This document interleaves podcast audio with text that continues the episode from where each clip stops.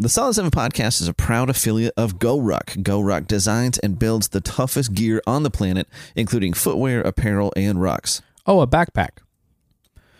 Like a backpack, if backpacks were made to last under the toughest conditions in the world. Hmm. Everything they make is backed by their Scars lifetime guarantee and is tested and proven over and over and over again at GoRuck's events held all over the world and led by current and former Special Forces combat veterans. The GoRuck brand stands for Building Better Americans, the Special Forces way of life, and a life or death approach to building the world's toughest gear. Visit solid7podcast.com and click on the GoRuck link to learn more about their gear and events. And a portion of every purchase and event registration that you make will go to support us here at the Solid 7 Podcast.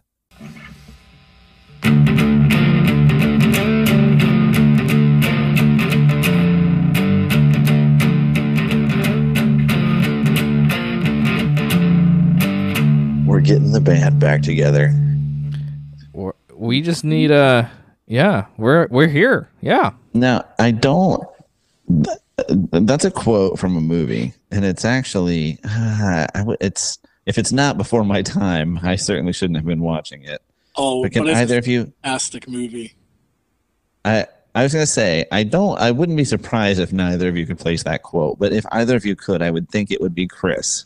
Yes, because it's the Blues Brothers. It is the Blues Brothers. Never seen it. Fantastic movie. Oh my gosh! Musicians, cars crashing. You know what's funny is when you haven't seen it for a long time, you forget that there's a lot of language in the movie.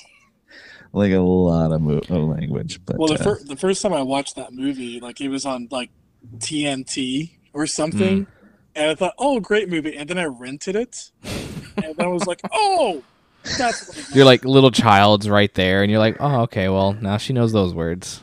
yeah, yeah. Hey, you just increase in the old vocabulary. Well, this is, of course, the Solid Seven podcast. We are a better than average podcast.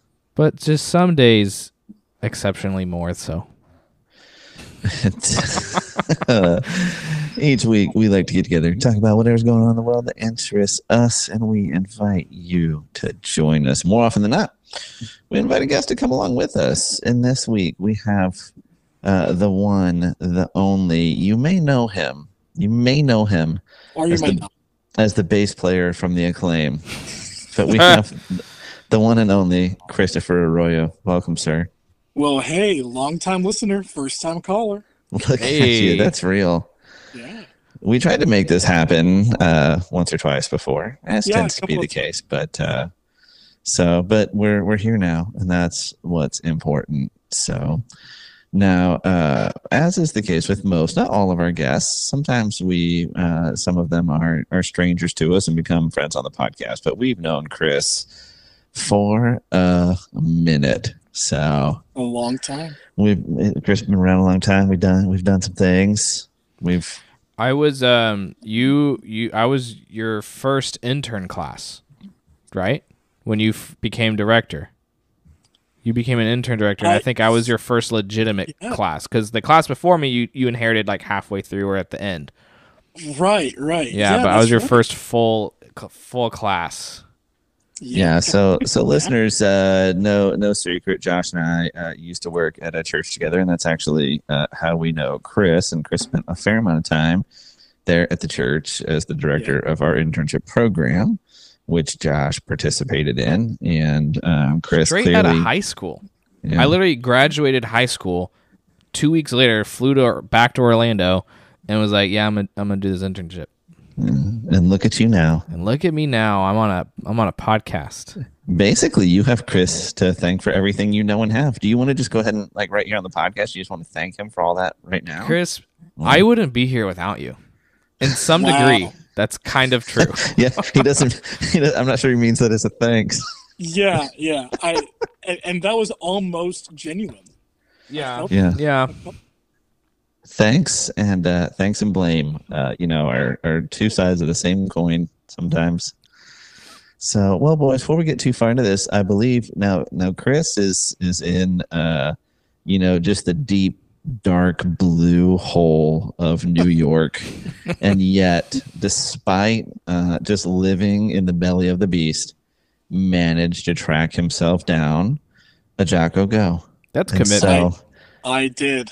Let's let's do it now. What uh, what flavor are you going with, buddy? Well, you know what? I, I was gonna let you choose. You guys Oh. choose because okay. So first of all, I there is slim pickings up here. Hmm. Yes. Like uh, I, there's there is no Wawa up here. Yeah. So you're in like upstate, and you're like you're like in New York. Like everybody hears New York, and they think the city. So Spider Man's not coming to swing and save you where you're at. N- no, no, Okay. he's not. Okay, that's how I define where you're at in New York. Yeah. Can Spider Man reach you at a reasonable time frame? Ooh, negative. Ah, okay. So And there's nothing to swing on for him because we, Right. we have like a three story building. Right. Yeah, not, I don't think you get the full pendulum swing. Anyways, you're Jocko's. But so yeah, so despite your proximity to Pennsylvania, where Wawa originated, you don't have any around you, and that surprised me that they got here before they got there.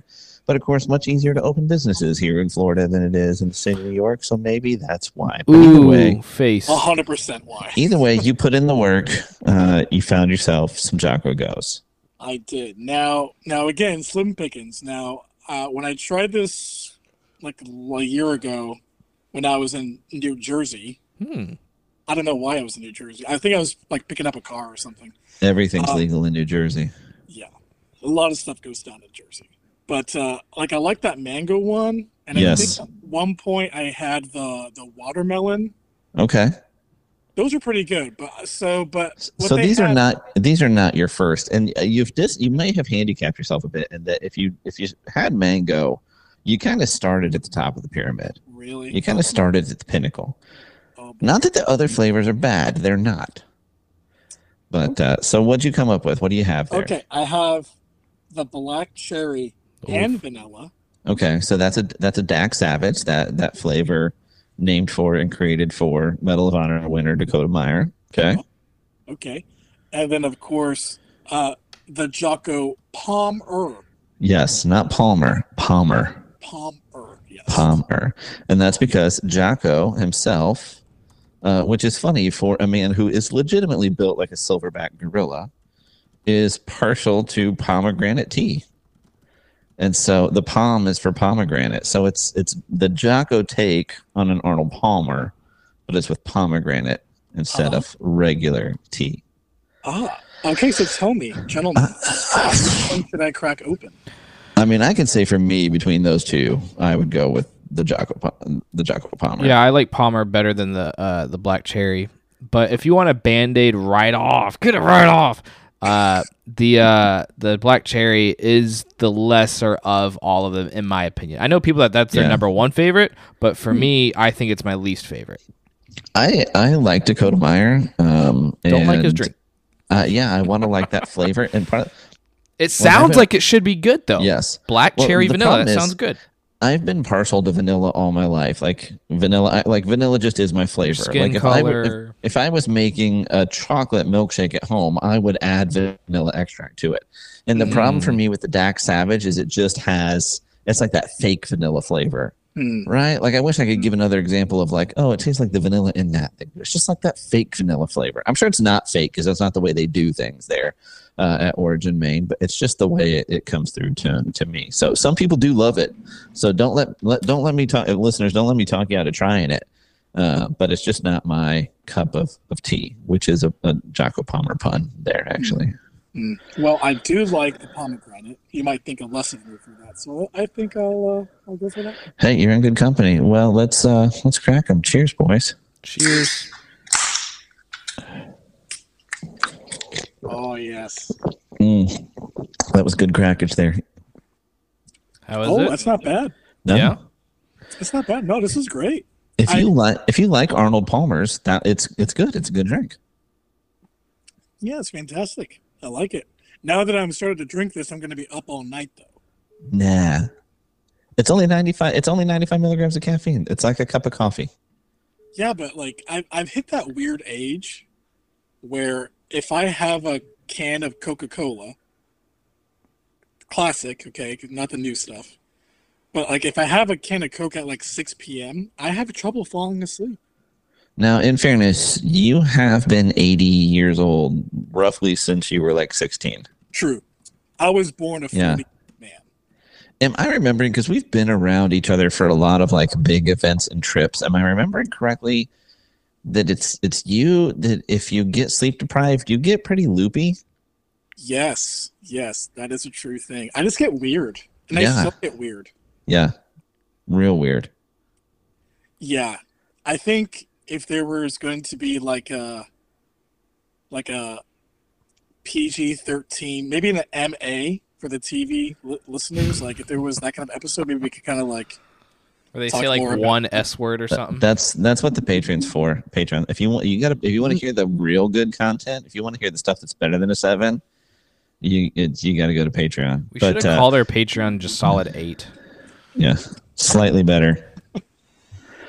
So, but before we move on to too far, Chris, because it's slim pickings there, we need like it's our duty as as Origin Maine as Jocko Fuel affiliates, ambassadors. Can't remember which word they use. Ambassadors. I think we're Go Ruck affiliates and Origin Main ambassadors, but it's our duties ambassadors to let you know that you don't have to settle with those slim pickings. It's not your fault. You shouldn't suffer because the once great state of New York has just made it oppressively difficult for Wawa to expand there. What you do is you go to solid7podcast.com, you Mhm. click on the Jocko Fuel link, you pick whatever flavor you want, buddy. You whatever flavor you want. You want watermelon, you want mango, you want orange, you want sour apple, you want a little tropic thunder, my friend. They're all there for the picking. dude. And is It- there a promo code? Oh, there's a promo code, my friend. Oh, friend. yeah. That was There's- such a cant. Is there a And, promo code? You pick whatever flavor you want, buddy, and then when that little promo code box pops up, you enter solid seven, just the number seven. You don't even have to spell it out. S O L I D seven. Mm, They'll get they'll give you ten percent off. wow. Just because they know, as a fan of the Solid Seven podcast, you're worth a discount. They know the quality of our listeners, and they know these people can't pay full price. Wow. We got to do better than that. And there you go. Boom. Whatever flavor you want, ten percent off on your doorstep. You're welcome, sir. I, I'm touched. Thank you. if you're feeling really froggy, you pick up you pick up a little milk. You add a little quality protein to your diet, or you go with a little uh, Jocko Go pre workout, which I tried for the first time today, and I gotta say, I'm a fan. I'm not I'm not going to say for sure on the record that I deadlifted eight thousand pounds today, but I'm not going to not say that. Hmm. So Okay. I, I will say this. I felt very insecure walking into the vitamin shop. Why? Shop Shopee? Chape. Yeah, they, they got they, they they got a little fancy with their spelling. They're taking some liberties there. Yeah. Chapapa. So you you, you could you could hit Wawa and get your Jocko Go. You could go to the vitamin shop as Chris did. to Get your Jocko Go, but you don't have to. There's They're a vitamin give shop by uh, the Chipotle I, I frequent, and uh, sometimes if I don't want to have to stop at the Wah, I'll stop at Vitamin Shop. But it is more expensive at Vitamin Shop than the Wawa. Mhm. Really? I paid uh, three fifty nine for a can. Ooh, Too see, much. I- Too because much. because we're high class here at the Solid Seven Podcast. Chris texts us. He's like, "Hey, I, I got some Jocko Goes." So I'm like, "Well, a, a Jocko Goes two ninety nine. The podcast's going to take care of that for you." I I Apple paid Chris three bucks, but I forgot that you were shopping at the vitamin shop in a blue state, and uh, my apologies for not picking up all those those many many taxes. Yeah, Oy it's vey. it's a it's a blue state tax, man. How do you even? How much is gas down there? It's like fifty cents, dude. What? Ron DeSantis comes and pumps your tank for you, bro, and gives you a hundred bucks and a pat on the on the back. I think we're somewhere around like uh, 315, 318 right now. Oh, okay. Okay. That's for I- you know regular whatever 83 octane or 87 octane whatever. okay. Okay. Yeah. So like I have to get ninety three octane in my car. Of course, you. I mean, you have to. What you have to. Yeah.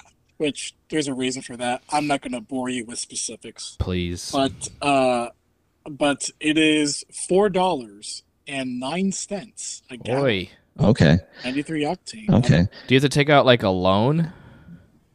Ba- I have to sell a kidney. Oh man. But it's, it's okay because like I have like seven of those. Oh okay. Now, uh, listeners, Chris is one of those rare guests that actually listens to the podcast. So that's nice. So you may have actually caught on, but we've actually had at least one relatively in depth discussion about gas and the varying qualities here on the podcast. Yeah. Yeah. And at the time, I ran, may have recommended, but if I didn't now, this is the play. If you have Shell gas stations up there, you join their free fuel rewards club. And if you swipe that little card or put your phone number in every time, you'll automatically get five cents off per gallon. Are, mm-hmm. is this podcast now an ambassador for Shell yet? We we ought to be. And hey, Shell, give us a call. I'm happy to do. You don't even need, need to pay us any money. I'm happy to do work out an in kind deal. Just keep the tank full. But uh, no, I'm like, hey, you know, in uh, we'll just say this economy, five cents a gallon, every cent's a gallon help. No, what's cool is T-Mobile does their like T-Mobile Tuesdays thing. So mm-hmm. every Tuesday, you they've got their own little app. If you're a T-Mobile customer, and there's all kinds of different giveaways and gift cards, and it, it's all kinds of different stuff. But every single week, there's actually bonus money off at Shell through that same system. So they actually just decreased it a little bit when the new year rolled over. So I was being able to tack uh, 10 cents on. So I was getting 15 cents off a gallon. That's not insignificant. It's mm. really not. Mm. Uh, but now it's just an extra five, but still 10 cents off a gallon right now when uh, hey can can we build a pipeline from canada no we cannot however are we cool with the Russians building pipelines and we'll buy oil from over there? Yeah, let's let's yeah. do that. And we're also Let, okay with a little bit of an invasion. just a little bit. As long as long as it's just it's not even an invasion. An invasion we'd have a problem with.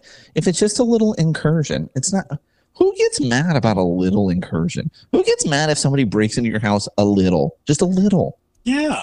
I mean, it worked out so well for Czechoslovakia. yeah you know, back in back in the forties. No, look, or, everybody got all worked up about Crimea. It's fine. Crimea it's fine. River. Right. I mean, with a name like that, they were asking for it. I mean, imagine somebody breaks into your house, but they don't come to the bedrooms. They don't. They don't come to the. They just. They just hit the living room. Yeah. Who cares? I put the PlayStation in the bedroom. They can take let's, the Switch in the living room. Let's calm down. Let's be reasonable. So all that to say, uh, fuel rewards program at Shell gets five percent off per gallon, and it is top tier gasoline. You're you're gonna judge me really hardcore with what I'm I'm about to say, but I do have a Sam's Club membership, and mm-hmm. I do mm-hmm. pump at the Sam's Club, which at quick check up here, 93 octane is 409. At the Sam's Club, it Dang. is like 70 something. So it's a big it's a big difference. So, I mean, you're paying that much for fuel that could legitimately be 15% urine. I mean, you don't even know what's coming out of those pumps. Yeah. I, I, at one point, it got so cold that uh, that something in my gas tank like froze. and then I'm just like, oh, wow, this stuff is garbage. But so I just throw like some, some like fuel additives and stuff, and I'm, I've been okay. Now, Chris is a, a, a just a beautiful Puerto Rican man. Are both your parents Puerto Rican? Are you like a legit full blood? I am full blooded. You can't ever assume in in Central Florida. It's there's many uh you know like maybe maybe mom's Puerto Rican but dad's Argentinian or just you just you just never know. You just never know. And uh, uh Chris absolutely 100% straight up looks like a white dude. Yes. Straight up looks like a white dude. And do you speak Spanish, sir? Uh, un poquito. So that's a no in Spanish. Poquito means no if it's coming from uh, someone like Chris. Um, I'm I'm the but, worst example of a Spanish person. Like I I I wear camo. I I enjoy country music. You're a gearhead, but not a Hondas. I I can respect Hondas though. Like I think, but that's not. But that's not I'll, what you're into. No, no. Yeah, you're not like driving around you know, like a, a souped up Civic with a "Mi Orgullo" sticker on the back. That's not you. No. No. That's, that's not, but, but all this to say, that's, so that's Rush though. That's that's yes. He does that. Yes. So, but Chris is a, a so a legitimate like Florida Puerto Rican and just decided, uh, you know what we should do is we should move north of the Arctic Circle. That's what I think. That's my spot. I think that's where I need to be. Where is the Arctic Circle? Now that I'm thinking about it. It's not quite that low, but parts of Canada. Ah, I was like, I think I know it's a joke, but like, no, but like, Yes. where is it? It's like Yeah. right across the street from me, essentially, according to Canada's geography. Yeah, it was a little bit. Oh, don't act like you can't see Russia from your house. Um, it's uh, it was a little bit of hyperbole, which is a joke in and of itself, because Yeah. I think it needs to be a gross exaggeration. No, because I knew it was further up north, but I was actually this whole time concerned trying to on maps trying to find a shell near me, and every all the shells that are in a re like none on the way to work, remotely even on the way to work, but uh, all of them. The gas, I know those gas stations, and they're for sure. I will be shot and killed every time I go to that gas station. so all of the shells that are reasonable driving distance, I'm good. I'm gonna stick Yeah, with it's my nice. wall. We've got we've got a, like a couple in in a few different directions, like leaving my neighborhood, and they're all relatively nice. It's convenient. They're not the there's other top tier gas out there, but I don't know if anybody else offering deals like that. Like Mobil's good, Chevron's No. good. Yeah, I'd rather, Um, I, I'd, I'm gonna if Wawa's listening, I, I'll take their sponsorship over Shell because Shell, I will be killed at your establishments, and obviously you guys aren't doing quality control, so you know. It really depends though, because in Orlando, Orlando is interesting. Okay, like in one street you're good, and then you just drive down the street like three, four minutes. You go over, say, Goldenrod, Semoran, and then like you're not okay. Yeah, I think a lot of places are like that, though.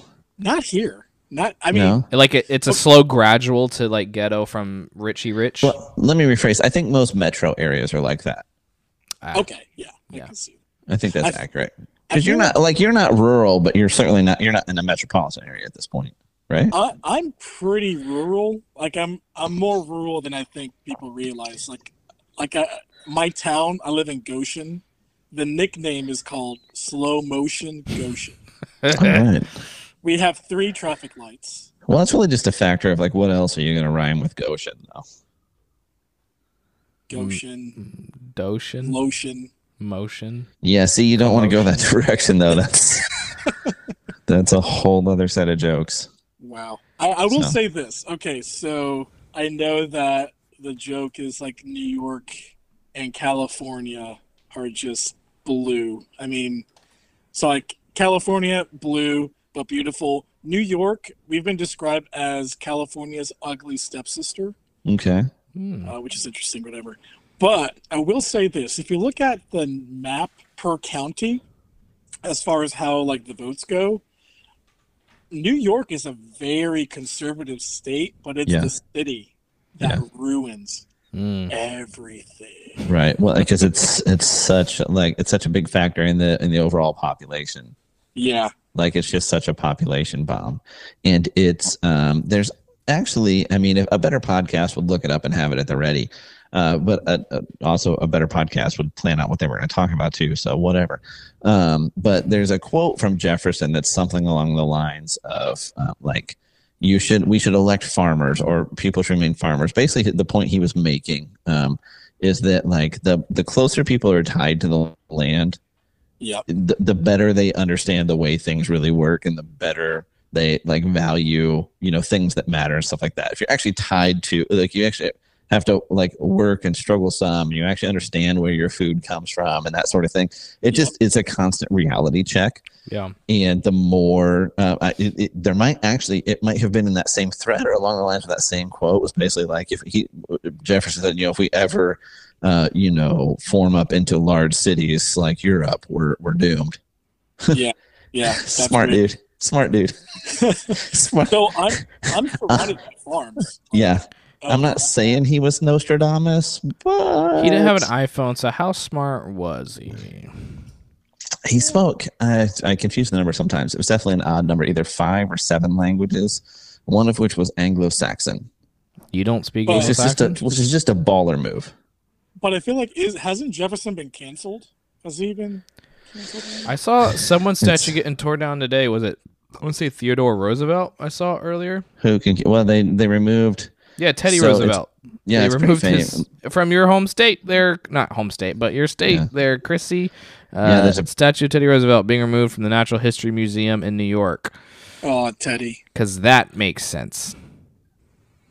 Yeah, it, I mean, most people you've probably like if you've watched a movie or TV show based in New York in any way, shape, or form, you've probably seen that statue before. It was pretty famous. It was uh, Roosevelt It's Robin Williams, outside of the out of the? Natural History Museum, and uh, he died. Josh, have some respect. Both Um, both are dead. yeah. Both. and uh, because the the statue involved both uh, Native Americans and I believe African Americans, um, it's uh, it, it's canceled. Uh, that that one I think actually at least got moved to a, a museum. Well, it- yeah, because they're using like a that. Or- crane. Or, They're using Or a actually, crane to pick it up, and it's I kind of it's gonna ironic that Robin Yeah. Williams also played. They use like ropes to pick up this statue. Can we just replace the statue with Robin Williams? I was making a dark joke there. That was a he hung himself joke.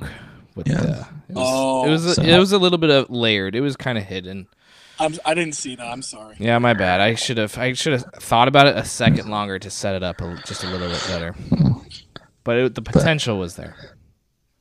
was but anyways, close. no, I, I actually that that statue I think is going to uh, the Roosevelt like Presidential Museum, so at least it will Not get still spray be painted and visible and peed on. accessible. He's actually there's a lot to like about uh, Teddy. There's a lot to like about him as a as a person and the Bull Moose Party. Um, but he also one of my least favorite quotes from a president is from Teddy Roosevelt, and it just kind of goes to we talked about this some I think last week when we were talking about the Supreme Court decision about the uh, vaccine mandates, like just the overreach of the executive, the overreach of, of the president, um, and a lot of it started actually not with with FDR, um, not with Franklin Roosevelt, but with Teddy Roosevelt. He said he issued, and this might not be true anymore, but vastly more executive orders than any president before and many, many after, uh, because he said, I can do anything except what the Constitution expressly prohibits me doing. This was this was Teddy or? That was Teddy. Yeah, which is exactly, which is uh, literally 180 degrees opposite of the intention of the Constitution. The intention of the Constitution is to give the government very specific enumerated powers, and that they only have those powers that are spelled in it. And Teddy chose to view it the opposite. If the Constitution doesn't tell me I can't, then I can. Does it? I- That's stupid. I I like this show. You know you know why? Because like I'm glad. because uh, in only in this podcast can we talk about deep government constitution stuff, and then we'll talk about the show Firefly that has that was like canceled. Oh, I'm a brown coat all day. Yeah, and Yeah. uh, No, so- a brown coat would say that our podcast is shiny. yeah. So yeah, like I, I can do Firefly with you. Yep. yeah, learn about well, yeah, learn about Firefly, learn about the Constitution, and learn about Josh's bowel movements. Listen, we are the best podcast that no one's ever heard of. Yeah.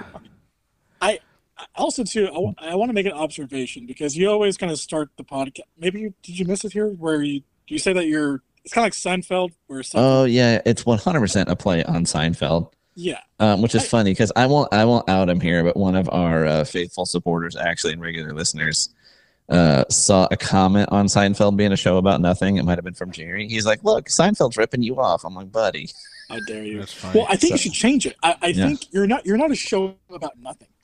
You're a show about something.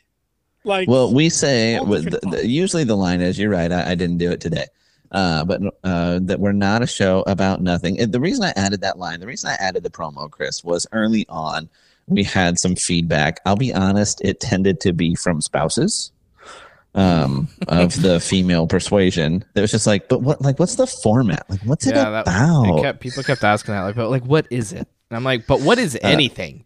So that's Right. that's what that's when I added. It's we're not a show about nothing, but we're also not a show about any one thing. right. We're not we're not pigeonhole and it's you know, I found this podcast recently. It's called Grow the Show. I can't remember the guy's name. I, I don't even recommend it. Uh, there's this dude that's um, launched a couple of successful podcasts and now does a Grow the Show podcast where he's giving advice about how to grow successful podcasts. We basically, I haven't listened to a ton of it. We're basically violating everything he says, right? And one of the things, uh, you know, early on in that show, I have no idea how many episodes deep he is, is like, be very specific, like in your target and in your topic and in your market. And I, it's not that I don't see any wisdom to advice like that. I think that, but I just think that is a path to success, not the path to success. And it might even be quicker than what we do. We're doing. He certainly had more success in podcasting than than we are, so he could certainly speak more intelligently to it. That just doesn't interest me. Like, there's no one thing I just want to sit here and talk about all the time. Even like Right. picking like when we had a originally was it through Anchor or Apple or one of them we had to say what Yeah. kind of category are you and we're like we still do. all it's of annoying. all of Yeah. them were because we we talk about politics like we just did. We talk about Yeah. entertainment. We also talk about fashion. Last week, um, I got uh, several texts about that thing. Uh, Rebecca texted us that she thought last week was really funny. Kira said she thought she was laughing out loud. I'm like, why aren't more people just telling Yeah. other people and stop telling Yeah. us? Last week was a strong episode. It really was, which is funny because the numbers for last week are hot garbage right now. Oh, Nothing I- makes sense. And there's no rhyme or reason. But I I'm even. I, when we I- were I done recording. I didn't think I thought it was just like it was just another one on the books. Like I didn't I didn't think it was particularly funny. Like I don't remember Yeah. trying to be quote funny. No, no more or less than usual. Right? Yeah. And so it's just kind of funny, funny how it was funny. We did have uh, one person's comment was, um, please re- rate either famous people or athletes' wives every episode, and that came that came from a woman. Oh, I'm that's like- awesome. I'm I'm pretty sure that's a pretty quick path to cancellation. I, Right. Yeah. That was how much week's? can a rowboat support her? We there was a brief discussion last week about the attractiveness of Tom Brady's wife Gisele. Is she hot? Do you think Gis- Oh. Gisele is hot? I I think she's she's not ugly. But is she hot? He has to hedge. He's married. He's got kids. He's a pastor. I'm He not saying you're gonna leave your wife to go be with her. I'm saying Respect is she the hot? game, Jim? Play the game. Can I, uh, well, isn't it true that beauty is kind of in the eye of the Okay. beholder? Like, No, there is some of that. If you saw- were single and you saw her across the room, would you walk over and talk to her? I mean, he's a bass player. The girls come to him, Josh. Whoa, whoa, whoa, wee wah. if there is one thing that bass players are ah. known for, it's it's our game, Yeah. the ladies. Would you Now, wear her jeans to play in the band? Or when you're on stage, would you wear her pants? Could si- an could an average size rowboat support her girth? I already made the joke, Kale. Did you? When? I said it like literally like two minutes ago. Run it back. Yeah. All right. Patreon supporters, or hello, where are we? Anchor supporters. I almost said Anchor next. Where I don't know Uh, where I'm at. Anyways, So, anyway, some people found that conver- well, I'm sure some are like, this is demeaning. Some people found it funny, and, and that just goes to show there's a lot of variation in humanity. Well, it's maybe just we like should the- all just rather than canceling anything, why don't we all just move along and find the things that we enjoy? It's like the poop stuff. Like we are like, whoa, he's gonna talk about poop. Whoa. Like, oh, like you don't, like y'all don't poop. Like No, y'all don't want to talk you're- about like when it's like wiping a marker. You don't want to bring that up. All right, cool, cool, cool, cool, cool, cool, cool, cool, cool, cool. your your BM has been a journey, BM Like- bowel movement. bowel movement. Am I, am I allowed to say? Am I is is poop uh, not allowed? I I think you are more than welcome to say the word Poop, poop. I because there's literally a children's book called Everybody Poops. Yeah, I have that book upstairs somewhere. I'm sure. Has your daughter read it? Has she understood that that's a very normal thing? And it's weird. It, and what I find fascinating is it's like a taboo. Like we don't talk about. Like you're even embarrassed if your coworker sees you coming out of the bathroom, like out of the stall. It's like, like it's always a weird thing, and it's like, but like why? We all do it. I just- don't just I courtesy don't know if I can get behind. Ah, pun intended. Yeah. The bidet. Oh, have you ever tried it? Uh, probably like one time on vacation just to try Mm-hmm. it, but like, I don't know. It, this is gonna sound weird, and here we are, you know, devolving into poop humor and things. But like, I I always did my business and then took a shower. So like, You didn't. Wi- would I you wipe before the shower, or you just went straight to the shower? Well, no, I I wiped before the shower. Okay, because that was- I, I know someone. We all. I won't say his name on here. He doesn't. I don't know if he listens anyways. But like he says, he would poop and then just go straight to shower, no wipe, because he said the shower would clean him off. But that might. But you still have Michael poop Williams? going down your leg though. Isn't that the en- entire idea of your bidet? Poop's not sliding down my leg, Kale. Poop. Slutty. I'm- the trajectory of the bidet is shooting at the the, the exit point, spraying away poop. It is not further touching my skin, and which the way it hits me. It's not. It's not rub. It's not sliding down You my see- leg in the shower. 10, 10 minutes ago, we were talking about the Constitution. And Yeah. Now Yeah, I'm talking know, about Chris. turds sliding Yeah, I know. slight fecal matter sliding down my thigh. No, that's not what happens. It's spraying it and it's going away into the toilet. So, anyways, Chris, I don't know why our listenership isn't more. Like, I don't weird. get why. Yeah, no. I don't know what it is. But uh, yeah, no. Th- so the idea was this, Chris, is like, um, and even like this being your first time on, and it's not, it's a fair question. You're like, hey, anything I should be prepped to talk about? But it is. I've explained it on here before that like I don't know anybody, and I don't know many people that even if you're an introvert, even if you like you don't like crowds, you're not a social butterfly. I don't know anybody that doesn't like to hang out with their people, right? Whoever that is, however many people that is, like you want to grab lunch for for us sometimes it's you want to hang out around a campfire you want to uh, whatever maybe it's in a in a garage working on a build right like you want to like everybody enjoys being around their people and you don't go into that with bullet points you don't go into it with a set topic and yet you have no problem making conversation for extended periods of time and it tends to be engaging and entertaining uh, and funny and sometimes educational. I'm like, so what if we just do that because everybody enjoys that?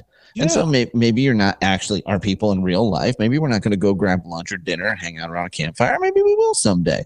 Um, but like you can be our people on here. You can sit in on the conversation on on here. And so yeah, we don't we don't pigeonhole it. We're not like, oh, we're just to do tech or we're just to do entertainment. No, we're going to uh, talk authoritatively on all the things we don't know enough about. Do you ever go to social engagements though and you like kind of like have pre-planned like little not I want to say bits, but not bits, but like this is a funny anecdote that I think would be fun to bring up at some point. and you kind of like go in with a couple, maybe two or three stories kind of like on the back like on the backlog like I might bring this up cuz it's a fun Huh. story. I can't say I have. I I do that. I go like if I'm if I know who I'm going to go hang out with, like I'll think of try to think of maybe one or two funny stories that I think they would enjoy to hear. yeah. Yeah. So like this one, I'm like, how how many poop stories can I bring up? Is usually my thought because like poop, you, they all seem the same to me. So that's why it's just so easy. Now, I mean, when you phrase it that way, I I do that. Like I do try and think of ways I can like deter people from talking to me. Is that what you're saying? Like Yeah, you're yeah. trying you try and go with the topics where they won't want to Yeah. be around. Yeah, I try to do that. Yeah. Because I'm like, I want to hang out with these people less. So I'm gonna bring up something that uh, that abhors them.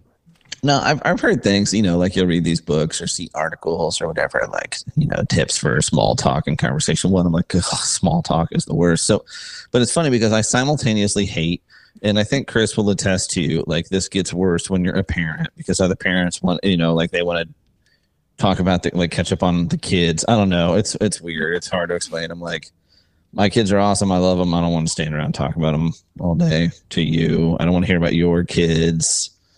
Um, you know, like here we are stranger, talking about them. stranger Weird. kids, right? But so, um, yeah, you know, so like I hate the typical small talk, or you know, how old are your kids? Where do they go to school? How many or months? if there's no kids involved, it's uh, oh okay, where do you work? Like that's the default first question, or like what do you do? Which is always so reductive, right? Uh, but at the same time, anytime I see tips of like, don't ask questions like that. Ask questions like, so what do you get excited about? I'm like, well, I'm not trying to be the like the weirdo either.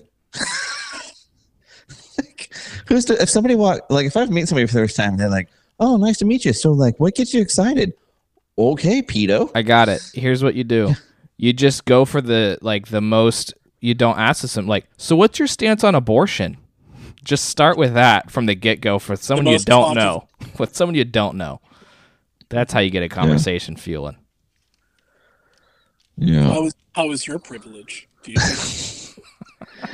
Maybe maybe all the MAGA hat people are just antisocial. Maybe they're just like, if I wear this, no one, no, one will talk, to them. him. But it, I mean, it doesn't work out because half the people will talk to you, yeah. and the other Uh, half will just yell at you. I think there's a little bit of pressure, and you, you I'm sure you guys know this. Maybe maybe Kale hasn't felt this before yet, but like when, when you're when you're doing like public things, like for example, if you're at a church and you are engaging with lots and lots and lots of people, you when you go someplace, I'm I'm always like kind of on my toes because if I meet somebody, I'm like, do they go to church? Do they know me? Have they heard of me? And I don't I don't want to come across as, you know, like rude or not interested in them because I don't know. I don't know that person where they're at. No? Yeah, you're right. You're right. I haven't experienced that. Ah, okay.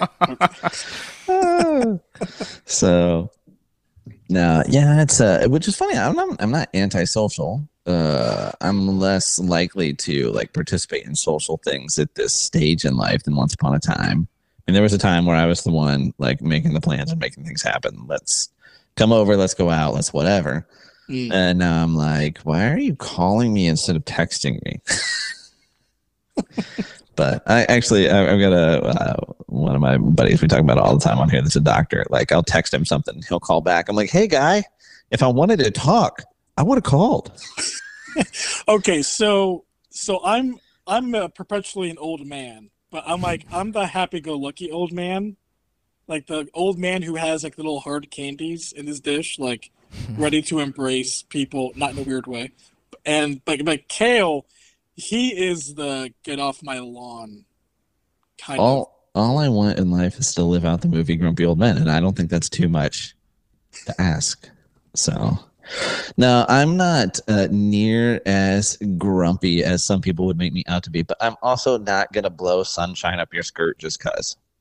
Mm, I'm not that person. no. That's all. Yeah.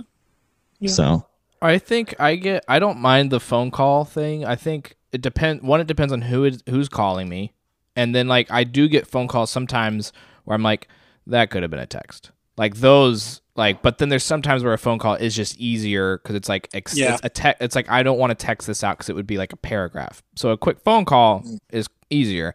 But things are there. People will call me and be like, "Hey, um, can you print this?" And it's like that could have that could have been a text.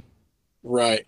I think it also kind of depends on too, like where your where your your social battery level is, right? Because At the moment when they call, yeah, Yeah. because if you've been dealing with a lot of people all day, and and uh, I yeah, I guess I'm an introvert, and because listen, I, I love people, I can talk with them, but it it is taxing. Like after after a long Sunday talking to a lot of people, I want to go home and not see another soul for like Yeah. at least fifteen hours. would you would you say shy is introversion? Uh, maybe. no, I, I mean it could be, but I don't think uh, necessarily. I was listening Like to a you can podcast you can be you can want to be be in the crowd and be part of what's going on, and be an introvert. but not ha- but be too timid to like step out and be active in that. right. Yeah. I was reading. I was listening to this podcast. I think it was something you should know um, with Mike Carruthers, um, and he they had some psychologic psychologist. What am I trying to say? Psycholo- Shrink. shrink. Yeah, let's go with that. Um, and she was talking about Kira's judging me with my hooked on phonics over here. Um, but she was talking about how that's been misconstrued. Introversion just automatically people associate that with being shy or being quiet, and that's not necessarily true. Like introversion is how much stimulation can you take at one time, or it's more so like okay, I need to decompress.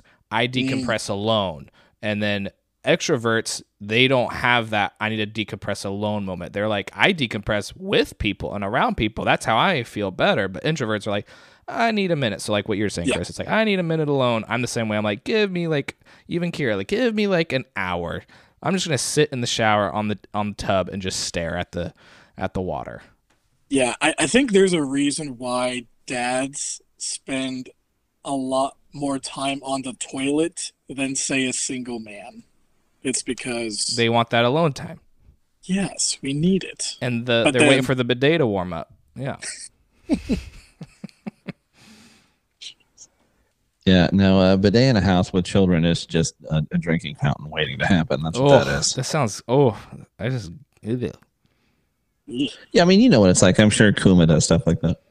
I always leave the lid down. So when we went to our neighbor's house the other day, she's like literally right across the, the hall from us, and Kuma came over and she had her toilet lid up up, and Kuma started drinking out of the toilet, and she's never done that. In our, and we're like, she doesn't do that in our apartment because we always close the lid.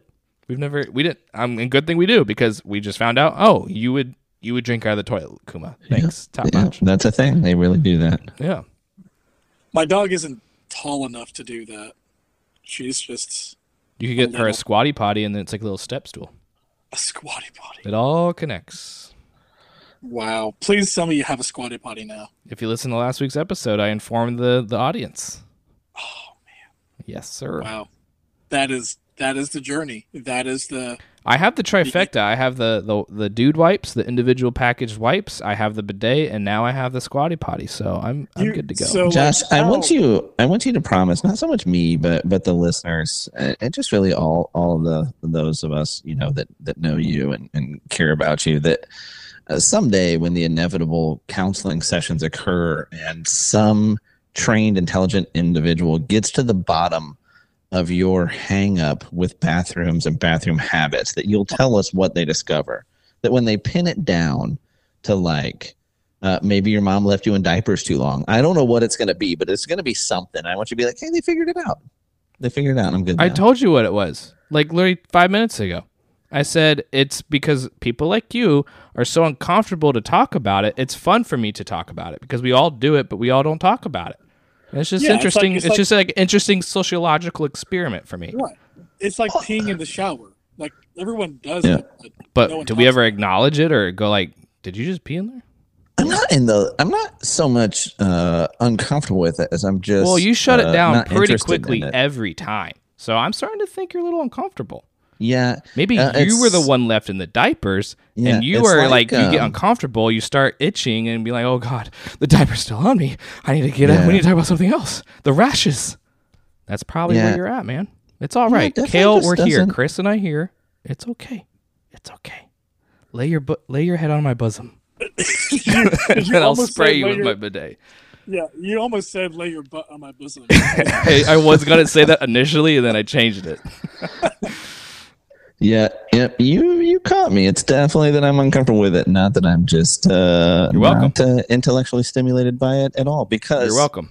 Uh, there's no mystery there. We do all, in fact, poop. I think we've all pretty much got it on lock. I think we've all got I it think figured Josh out. has made it like a hobby though. Like it's like now he's getting accessories and things. It's just interesting because everyone has like that uh that hole where where you throw your money, and just so happens that Josh's hole is where he. I mean, it's it's been It's a- two it's a purchases, very, it's, but a, it's, yeah. it's a literal and figurative hole in several different ways. Yeah, that's very. Yeah. No, it's like it's because I think it's uh, I had food poisoning in Thailand and my it was rough. Okay, and then the bidet was like, oh my god, this is like a miracle. Why haven't I tried this soon? It's like when you find Jesus, you've been living a way for so long and everything's raw and rough, and then you find Jesus and he soothes everything. And then I'm like, I want everyone to know about this miracle of a bidet, like you would say this miracle of Jesus. So that's I'm kind of like an a televangelist for bidets at this Wow. point. Okay, so just to keep track, we went from Constitution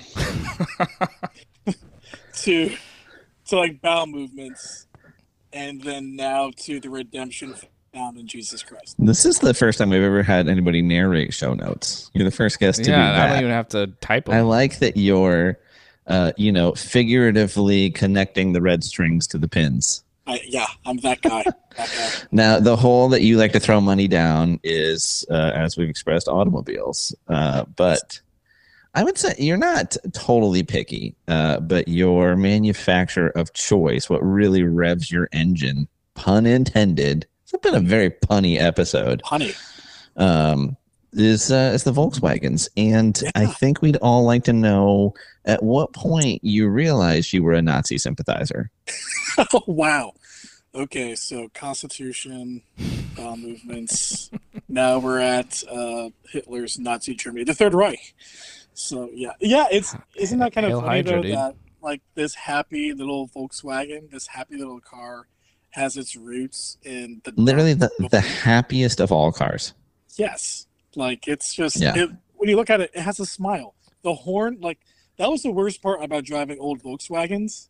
Like when I had Yeah. road rage, there was no way to communicate it because I would I would like hit the horn and it would be like hi, like that was Now, what was your like? uh, Like, you're not somebody that tinkers. It's not like you've got a, a late model VW. Like, you have you have purchased and restored and rebuilt engines on several classic vintage Volkswagen vehicles. yeah yeah. I, So, what I- was your gateway drug? oh man my gateway Marijuana. drug? Jeez. I mean, did you start with a Beetle? No, no. I started off with uh, just my dad's cars because my dad would change brakes, and then like I would watch him. And I remember just being so fascinated, like with all the moving parts. Like I, I remember taking apart. I had this old Power Wheel. Uh, it was a Corvette, and uh, I I got my dad's tools when when my dad wasn't looking, and I took it completely apart, piece by piece, like all apart, because I wanted to see how it worked Right. and uh, you know, and, and that's kind of what started it. And then, you know, reading books, uh, you know, watching rate, uh, watching movies about cars. I'm a big history buff, and there is so much history behind racing, the different sanctions, the the different drivers. So it was just like this big appeal to me because it had history, it had machinery, it had engineering. Right. So yeah, and that's kind of what started it for me. But how, like, how did VW become your thing? Was it just the right price point, the right availability, or is something about them really gets you going? The the movie, The Love Bug. Herbie. Herbie the Love Bug. Yeah, That's real. That was that was the, first the movie. legit version or the Lindsay Lohan version? no, we don't talk about the Lindsay Lohan. No, we do not. That is that is just hot garbage. Yes. Not even Not not unlike Spider-Man 3. We just pretend it doesn't exist. right. Yeah. I The old the old 3, not the new 3. yeah, Sorry. Tobey. Sorry. Tobey. Yeah. Yeah. Yes. So yeah, it was yeah, I was always that and I just got into it and it's it, it kind of became like a good for my psyche, like good for my mental health just because I work with people and people have problems, right? And as someone who tries to mentor students, you know, try to get you try to fix them, but then you kind of wonder if the fix is permanent. Like you don't see your the results of what you do in ministry until like years later. But with a car, if it's broken, I replace a part, and now it is fixed. it is Yeah. just very black and white, and I think my brain just needs that. Yeah, no, I mean, I feel that applies to a lot of things, right? Like, just from a professional standpoint, for me, I've worked for a long time up until, I don't know, probably 15 years ago. I had had an unreasonable number of jobs for someone my age. Uh, I, I'd, I've been fired twice in my life, but most of the time it was, you know, a move to, to one thing or the other for various reasons. And so I've just had a wide breadth of, of jobs and experiences. But I will say, having worked, you know, quote unquote, white collar for so long, there there are days uh, that I long for the blue collar jobs. I mean, there's times where I've literally worked a shovel all day. There's times I've worked around. I mean, I worked for what the city very kindly called the lines division, but I worked for the water and sewer division for a city. Like I've worked in and around sewage, uh, you know, on and off on any given day. Uh, but there's something about like digging a hole and filling it back in. Um, might see, you know, because you dig it up, you, you do the work, you, you fill it back in, but uh, might seem a little futile. But you can see what you like. The dirt's in a different spot, or the Yeah. problem is is fixed. Like the water leak has stopped, or the line is cleared. Like there is something very therapeutic and cathartic to that versus you know there's a lot of days uh you know just in in office work let alone when you're working you know directly with trying to uh impact people of like what the heck did i do today Right. like what did i because there's yeah i can't physically really there's just not much to show you for it right like well here's uh, some emails that i wrote and there you go I did that. So not not every day. I don't hate my job. I don't hate what I, I do right now, uh, by by a long shot. But there's some days where it's like, yeah, like, yeah, and you and you need that escape almost. Yep. That's that's because I love my job. I wouldn't do anything else. I don't think I could do anything else except maybe I don't know, run a circus. Like maybe that's the hmm. closest, you hmm. know. But I feel that Yeah, it's about just one of those landscaping because like you can see your finished work right when you're done, and it's like that. Like I mowed that lawn real good, or I trimmed those hedges real good. Look at that. Look at that. Well, it's it's funny you bring that up because what I was thinking about is this old episode. I guess they're all old episodes at this point of King of the Hill, where uh, Luanne, who's who's Hank, the main character's niece, I think she's like moved out on her own, or she's got some roommates or whatever, and she's trying to figure out like adulting essentially, and just getting really frustrated and no outlet or whatever. And he's his advice to her is like, you need to have um, basically an outlet, right? You need to have this thing that you can control, that you can take pride in. So it's like for Hank, that was always his lawn. Like if you ever watched that show, right? He had so much pr- pride, uh, you know, in his lawn and in his landscaping, and he's like that. That might not be it for you, but so her lawn was the pool. Like she cleaned the pool and she had the chemicals, right? Whatever. Like she found her lawn. That was the, the lesson of the episode. But you do you need that. You you need the lawn. You need the it's it's funny i think um, you know in my my old age i've become much more open to the idea of things like uh, meditation and not woo woo find your spirit guide meditation but that fact that like i think we all find meditation in life whether we're doing something we would call meditating or not right? There's those those mindless repetitive actions those things you can do without putting a lot of the the release valve right? And so that might be like you can you, go out and rebuild a carburetor and that can be meditation. Yeah. right? Like that can you know free up your mind. You're you're doing what you're doing but it doesn't require all your focus. And so you can process um, other things. You know i hear we obviously we talk about jocko a lot here on the podcast and he'll hear you know people a lot of times um, in interviews with him will ask him if he meditates because it's a bit of a buzzword these days especially with high achievers. He's like no but I do jujitsu, and there's some meditative aspect of that, and I surf, and that's there's some meditative, you know, that repetitive, that out paddle out, surf in, paddle out, surf in, um, you know. So I think we kind of find the like just as humans, I think we find that uh, we're, whether we intend to or not. And I really think when a lot when people are at their most uh, anxious and stressed is when they either haven't found that or in their period where they can't find that, you know, intentionally or otherwise. Mine is walking my dog because like we have a little pond right over here, and it's so nice, and I like walking around it. And I don't bring I bring my phone just in case I get killed, uh, but I don't check it. I usually don't even surf or text usually when I'm walking or uh, have a headphone in or nothing. It's just nature. And It's, Yeah. it's really nice. Do it several times a day. Well, there's something about like finding a quiet place because, I mean, not to make this an overly Christiany Oh, podcast. Oh, here we go. Yeah, I- stop inviting oh. pastors. Sorry, my bad. But so, but but like, If only everyone we knew wasn't a pastor. I'm sorry, No, it's all good. but uh, you know, like Jesus prayed with people, like he he did, but also there was times when he prayed by himself. He found a quiet place, like no distractions, no nothing, and then.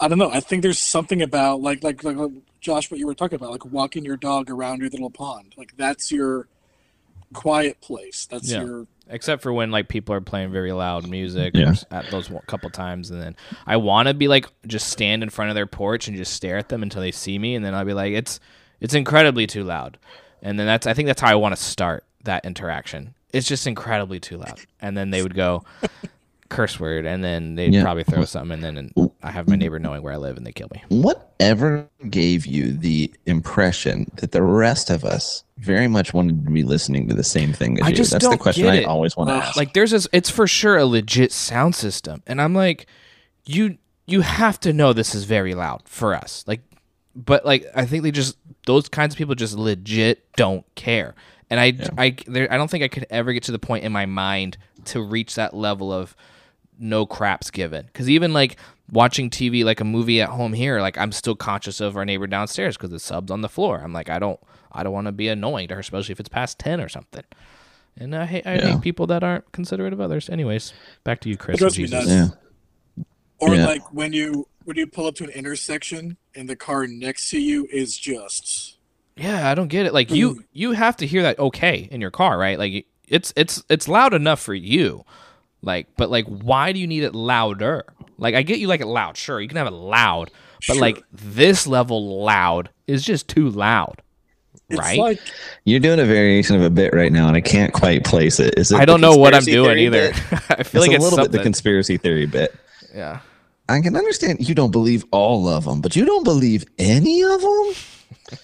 um, but no, I think though that quiet, I think that's a metaphorical quiet place, Chris, because I think you can be very introspective and contemplative, um, like in the garage playing your favorite, you know, rock playlist, hip hop playlist, whatever, whatever you like to work out to, whatever you're going to work on an engine to, if that's your thing, and be in in that zone. Again, I think it's that um, just that freeing up and that release, right? Where you're not so burdened down with the specific things that you're doing right then.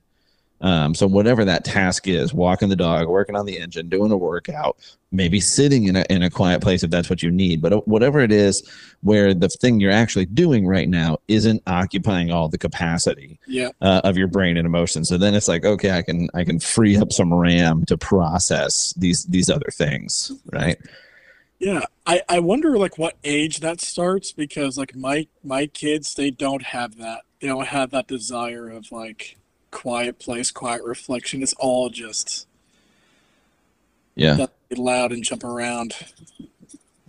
It's yeah weird. it's it's it's really something like to see them go like it's there's unless a kid's sick and I, I guess they're all different but it just seems to me particularly with the the younger crowd it's like man if they're not asleep they're going Yep. period Kind of kind of like you know Josh can relate with his dog, right? With no his- it's yeah yeah, like his dog is much like a child. yeah it's the same I I, I, I love, by the way, like I, I didn't know how long it's been since we talked about like Rush being a dad, like a dog dad, and all of that. Um you know it's it's on that list with bidets and whatever else like we it's one of those things that we slip in uh you know bidets dead dads dogs and kids are the same uh, they pop up pretty much every episode so funny. But I think like we could do bingo. If We you should throw a start solid seven bingo cards, and then all right. Sorry, would Chris. Go back, yeah. back to you, Yeah. Chris. Sorry. No, but okay. Uh, so what was I saying? Uh, dogs being like children. Yes. No, but like I, I just remember like thinking like, man, when when I had a dog and I didn't have kids, that dog was was my kid. And I remember like having this capacity of love that I never felt. Like, how can I love this dog? How can I love anything? it is it is normal and reasonable and logical and understandable in that scenario to make the correlation Mhm. And see see logic and reason in it. I don't i don't, I don't fault anybody for it. Uh, that's why I'm like, I don't know And- if I'm ready for kids because And- seeing how protective and how much love I have for this creature, I'm like, dude, it's gonna be tenfold with a freaking kid, and I don't, I don't know if I'm emotionally ready for that. Well- like, because there's not people out trying to kidnap and abuse my dog, but there are people out there trying to do that to kids, and I'm like, I don't know, man, I don't now know. here here's what's always funny with this twist right like you felt that way legitimately about that dog your dog's name am i remembering right is addie Addie, yep. S- what a good friend am I? Don't ask me if I know your kids' names, but the dog's name is Addie. And uh, so you've had that, you've got the same dog now. Mhm. You had Addie before you had kids. Yep. Now you have two. Yep. One's one's pretty fresh. Yep. Now, same dog. You felt that way about that dog. Definitely didn't if know you had the second kid until after he or she She. she was born, and I was like, wait, y'all were pregnant again? I was like, good for you guys. All right, Anyway, sorry. Um, Yeah. If that dog, whom you loved like a child, bit, like not nipped, bit either of your actual children, how how far would Addie travel when you punted her? What? How far away would she land? Oh, and the next state. It's just a different thing, right? Yeah, it's just something different. Uh, it's just so different. At the same time, we worked really, really hard. Like when uh, when Kristen was pregnant the first time around, I was in charge of dog baby acclimation. Like that was my title. So like I was because I didn't want to be I didn't want to be like that dog owner who loves the dog, baby comes around and now kicks the dog out. That's that's a lady in the tramp, by the way. For like the, like the tramp he he got kicked out, right? Yeah. I worked really really hard. Like I I love Addie and I love that she's part of the family for sure. But yeah, there is a something something clicks. Yeah. And no, and, and and you should, and that's right. And I'm not saying if you have kids, you should get rid of your pets. We're not actually uh, advocating for animal abuse. Um, I tend to genuinely believe that dogs are better than people, uh, with very few exceptions. Yes. Um, but all that to say, like that dog who you felt very uh, fatherly towards and very protective of, were that dog to harm your actual children despite your be- best efforts, the dog would be gone. Yeah. I mean, gone. I mean, it wouldn't even be. Uh, yep. And it's just funny, like you wouldn't. It's one of those things where it's like I hate stuff like that in life. I as I explain it, I hate it because I hate the oh well you'll see you'll understand. I mean even now, um, you know it it was uh, like pre pre kids. It was like oh you'll see when you have a kid, and then you have a kid and you're like all right, a kid, well, and I've, then he I've, starts going, "Wait, you'll see." yeah, I've got the I've got the I've got the kid, so we're good now. And then it's the oh we'll just wait till you have two.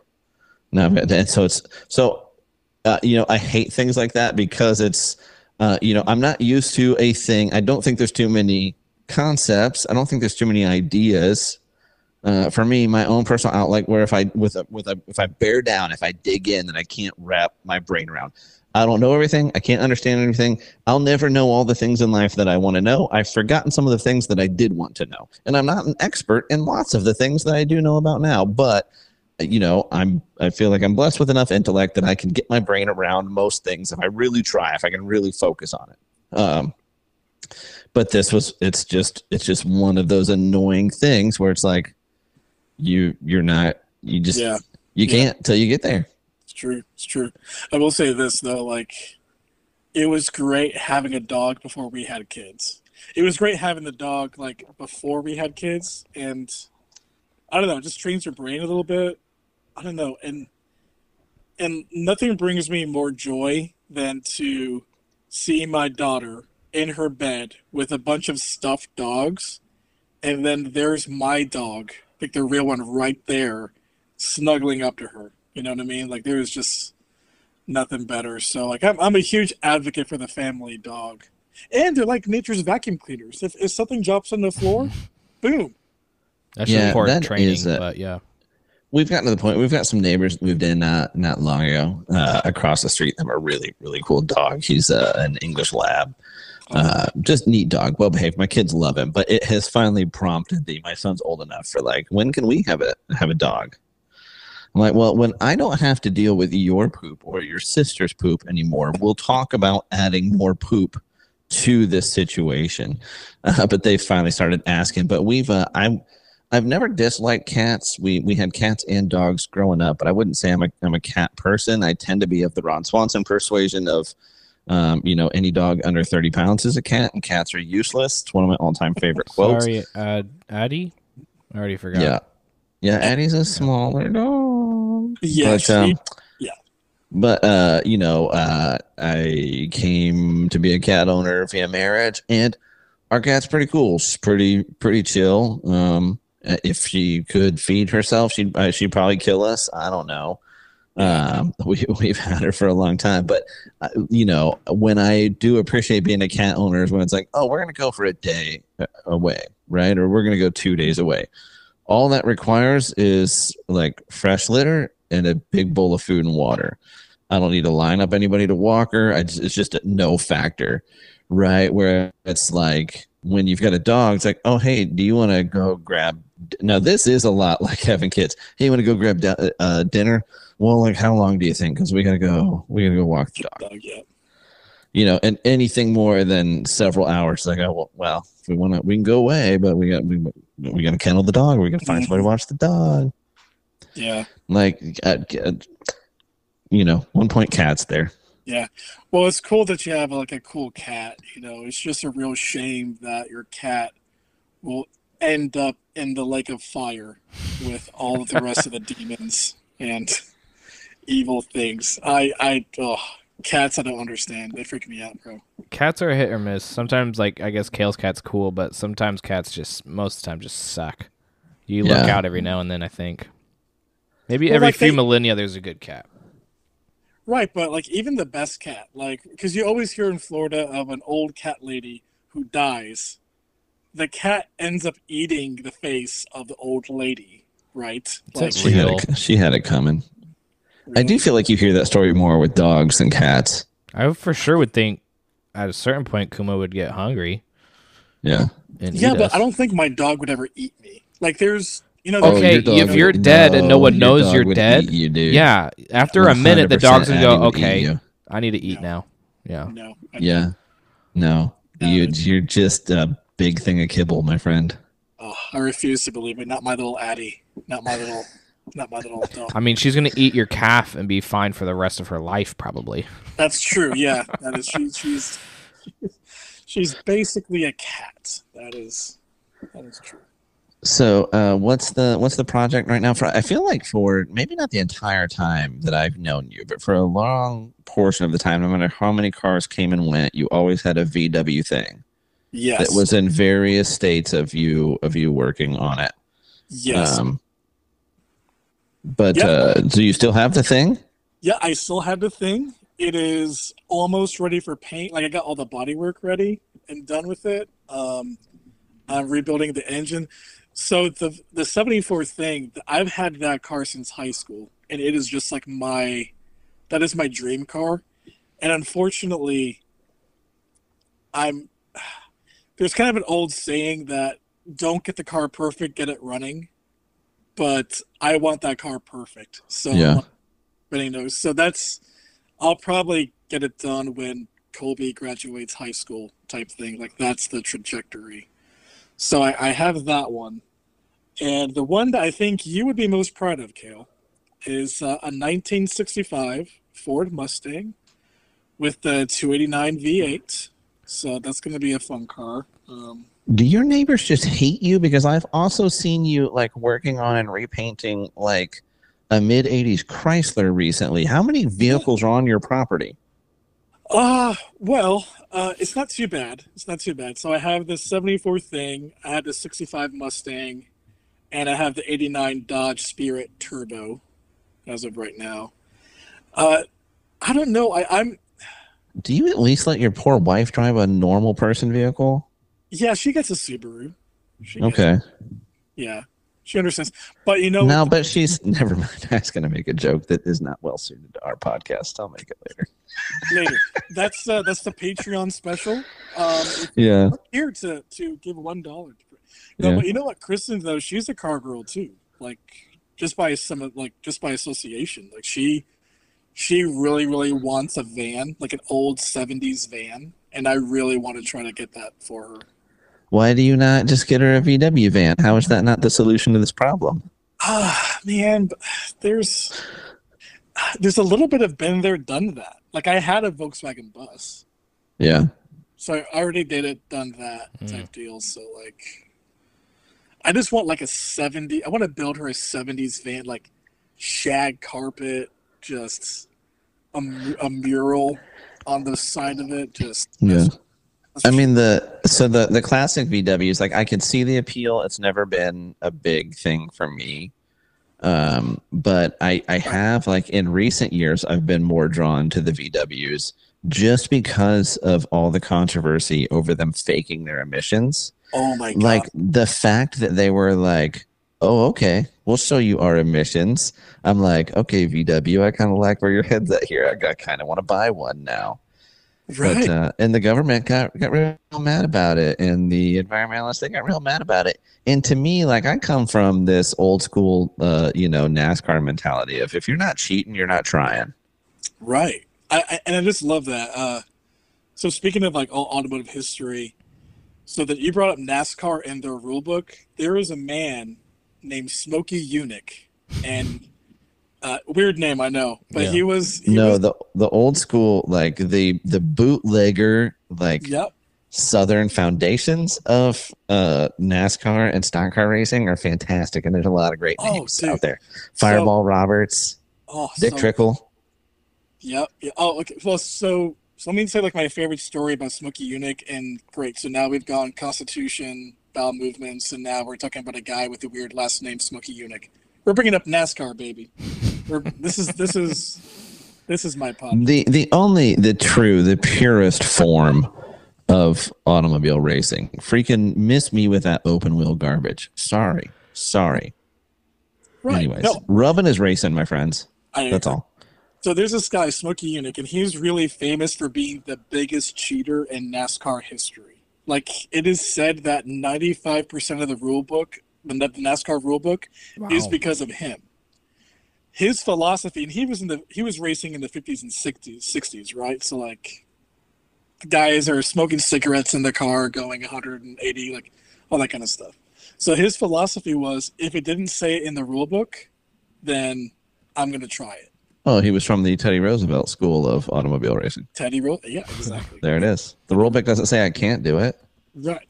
So what what he ends up doing? So the the the Daytona 500 is coming up, right? So he's trying to take uh, a Chevelle, like a Chevy Chevelle. That's what he's racing, and modify it the most cheaty way possible. He takes his car, and he starts modifying the panels, and actually shrinking it. Um, the rumor is that it wasn't a full size Chevelle; it was a seven eighths Chevelle, so it was smaller smaller the car cuts to the air. And he would do these like little aerodynamic little tweaks and stuff that if if you looked at it you'd be like hmm something is weird. But you know but like oh maybe that's the case. It's just very very slight modifications. Well he builds this chevelle the the flying banana i think is what he ended up calling it and he brings it to the daytona 500 and he knows that the officials are going to be like, "Uh, what's up with this car? It's different, whatever." And so he goes through tech, and he's like, "Oh, this is a stock Chevelle. In fact, you know what? Let's go to the parking lot and get a Chevelle, bring it in, and you'll see it's the same." Well, the dude built two. He built two seven eighths Mm. modified Chevelles. Mhm. One of them as the race car, and one of them to look like a, just a stock car that you brought on the road. And he conven he conveniently put it in the in the parking spot closest to like the infield type. Deal. That's fantastic. So they take the template, they put it on that car. It's like okay, and they put it on that quote unquote stock Chevy, and it checked out.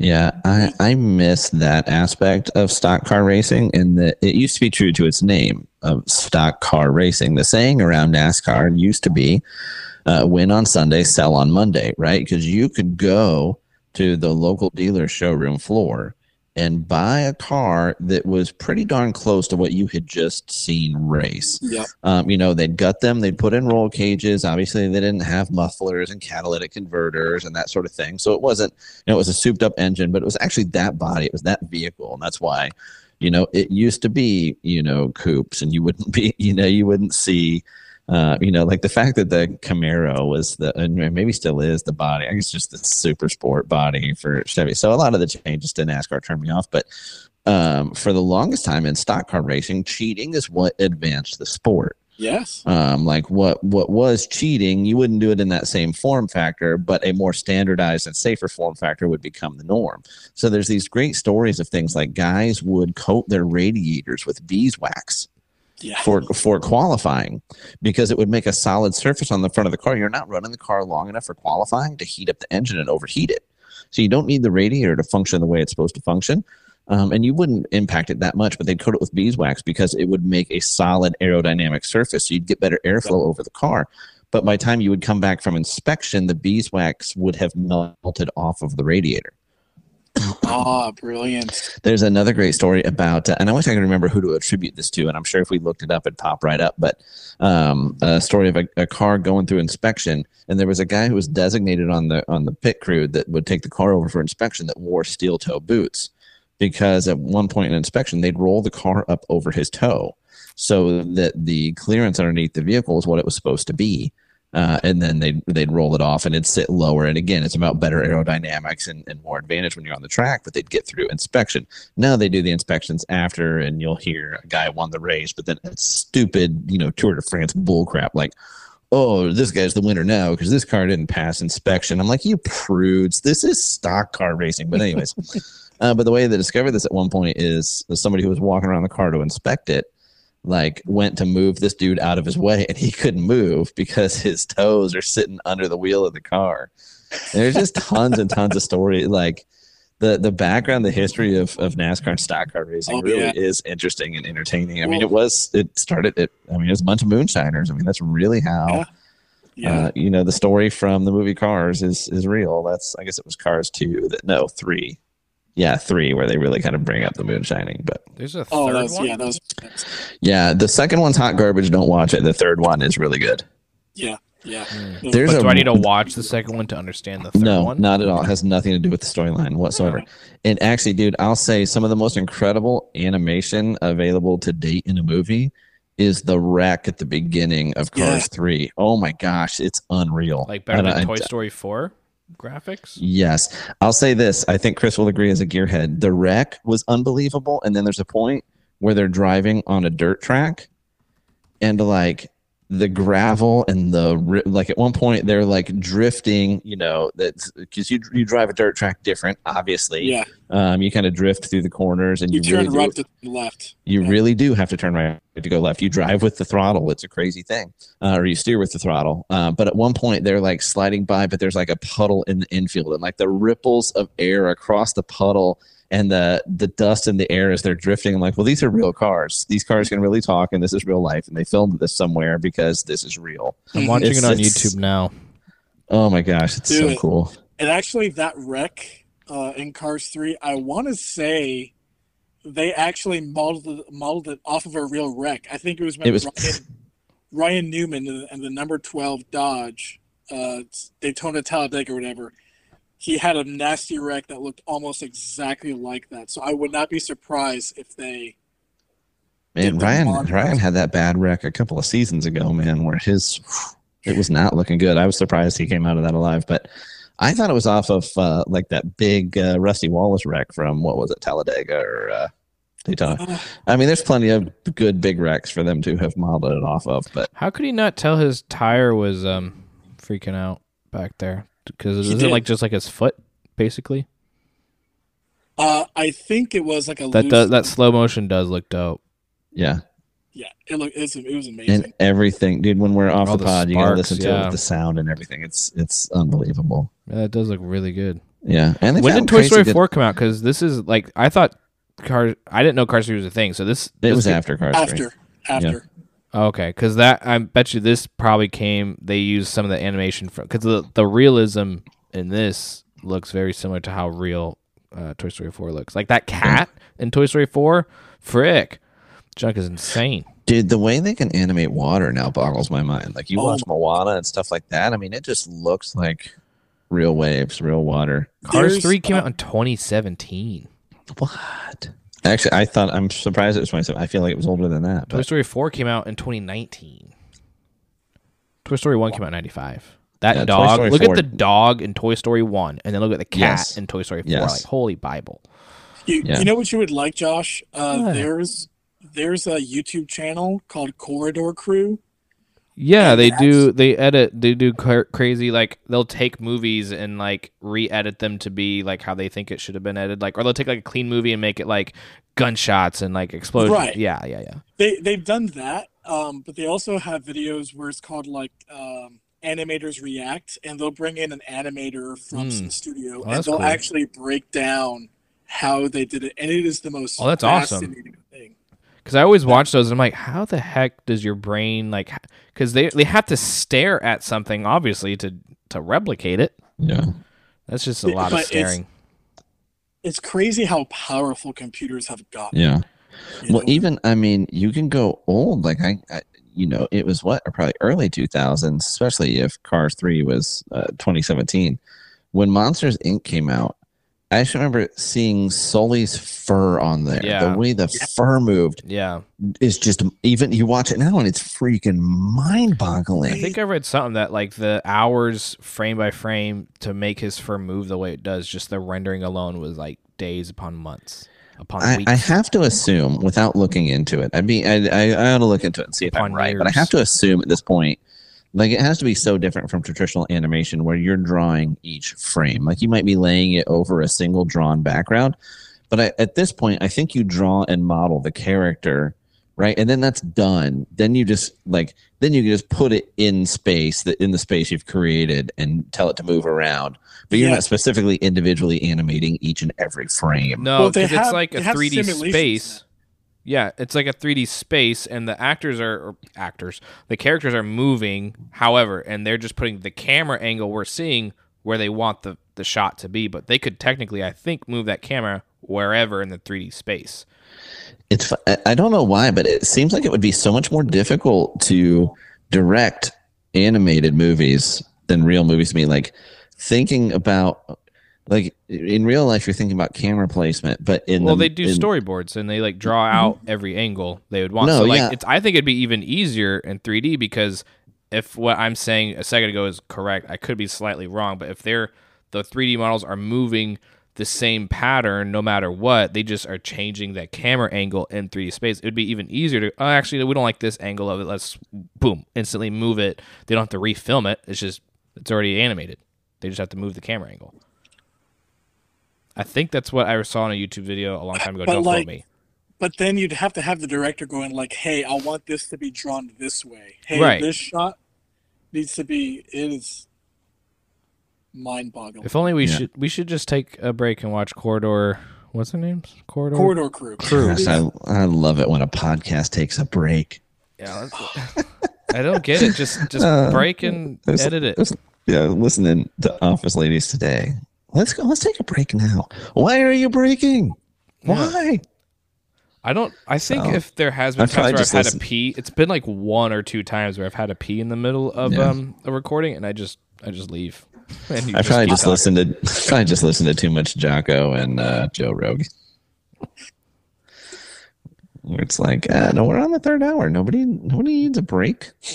Right. I know. I drank a whole Jocko Go. My my bladder is a tingling. Whoa. So it has that uh, has that effect. This is good, by the way. This is a great flavor.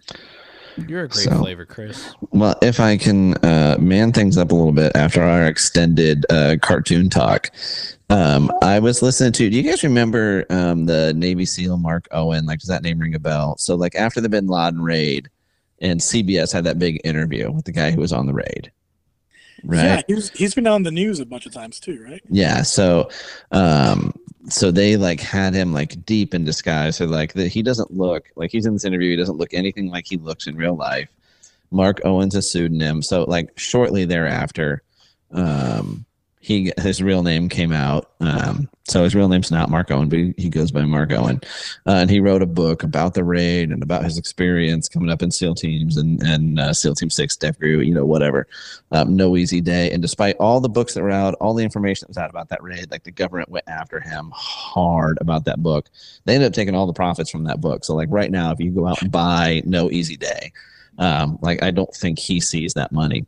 Um, but there's a, a guy, an, another former SEAL, who's become a, a like a really uh, successful author. His name's Jack Carr, and he writes action novels now that he's retired uh, from from the Navy, and he's got a pretty successful podcast. Well, him and Mark Owen were like friends from like way back, like all through their SEAL careers. Like he knew him before he went to to DevGru, SEAL Team Six, um, all that stuff. So he had him on recently for like a four part uh, podcast series, and it was awesome. Like you're just hearing this dude, like not not a news interview, not a book, like just actually hearing him in his own words talk to somebody else that kind of knows the deal.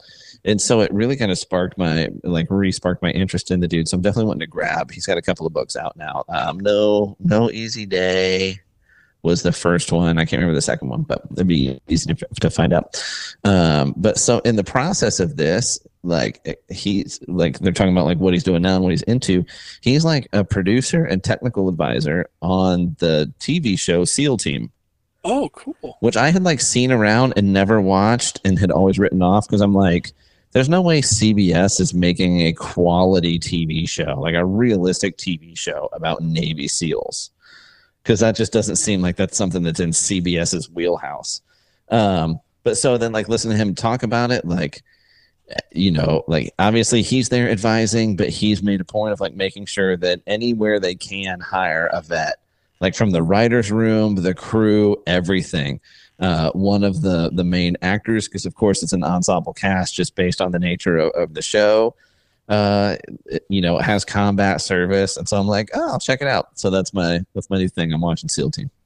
Huh. Yeah, Why can't CBS make a good show? Don't they have like a bunch of good originals? I just feel like the like Mayor of Kingstown, I saw the first episode and it seems fire. Right, but uh, like when you think of TV shows, you think of low budget. Like, can they really do it justice? No, I don't think they can't make a good t- TV show. I was dubious about their ability to make a quality TV show based about Navy SEALs.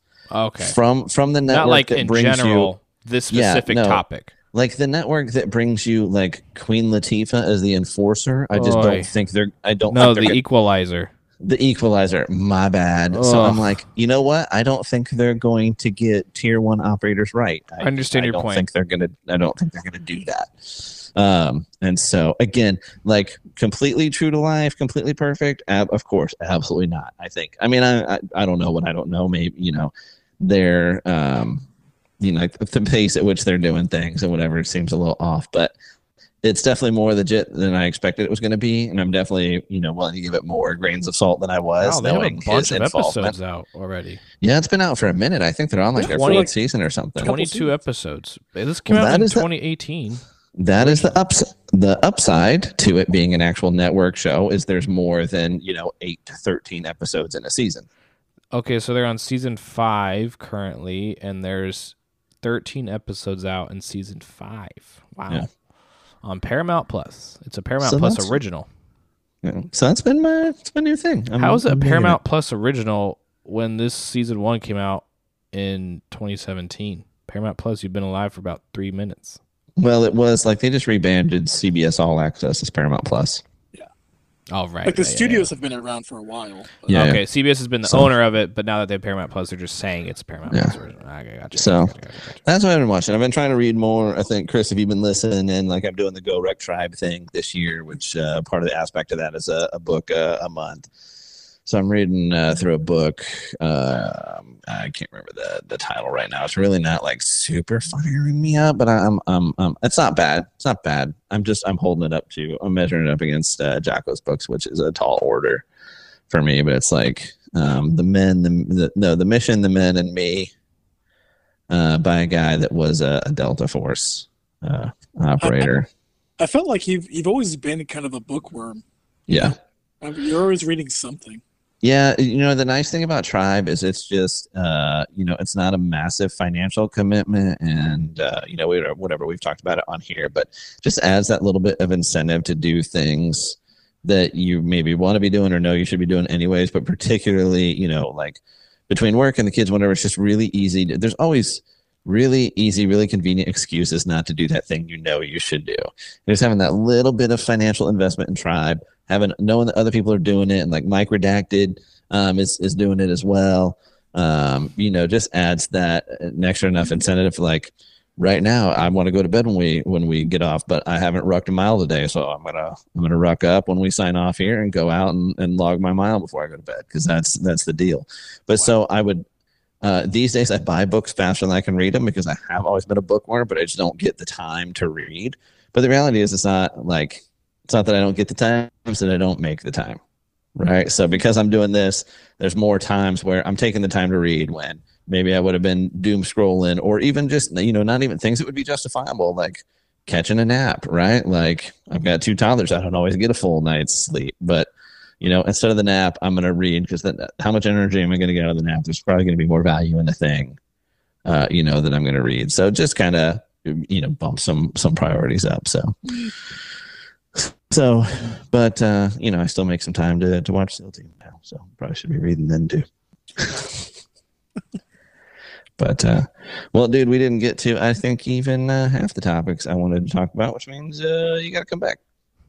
Dude, I, I would love to be back, man. So, well, it was uh, awesome to get you on, and uh, like I said, Chris been a good friend of ours for a long time. Continues to be, despite his despite his uh, defection to a communist country.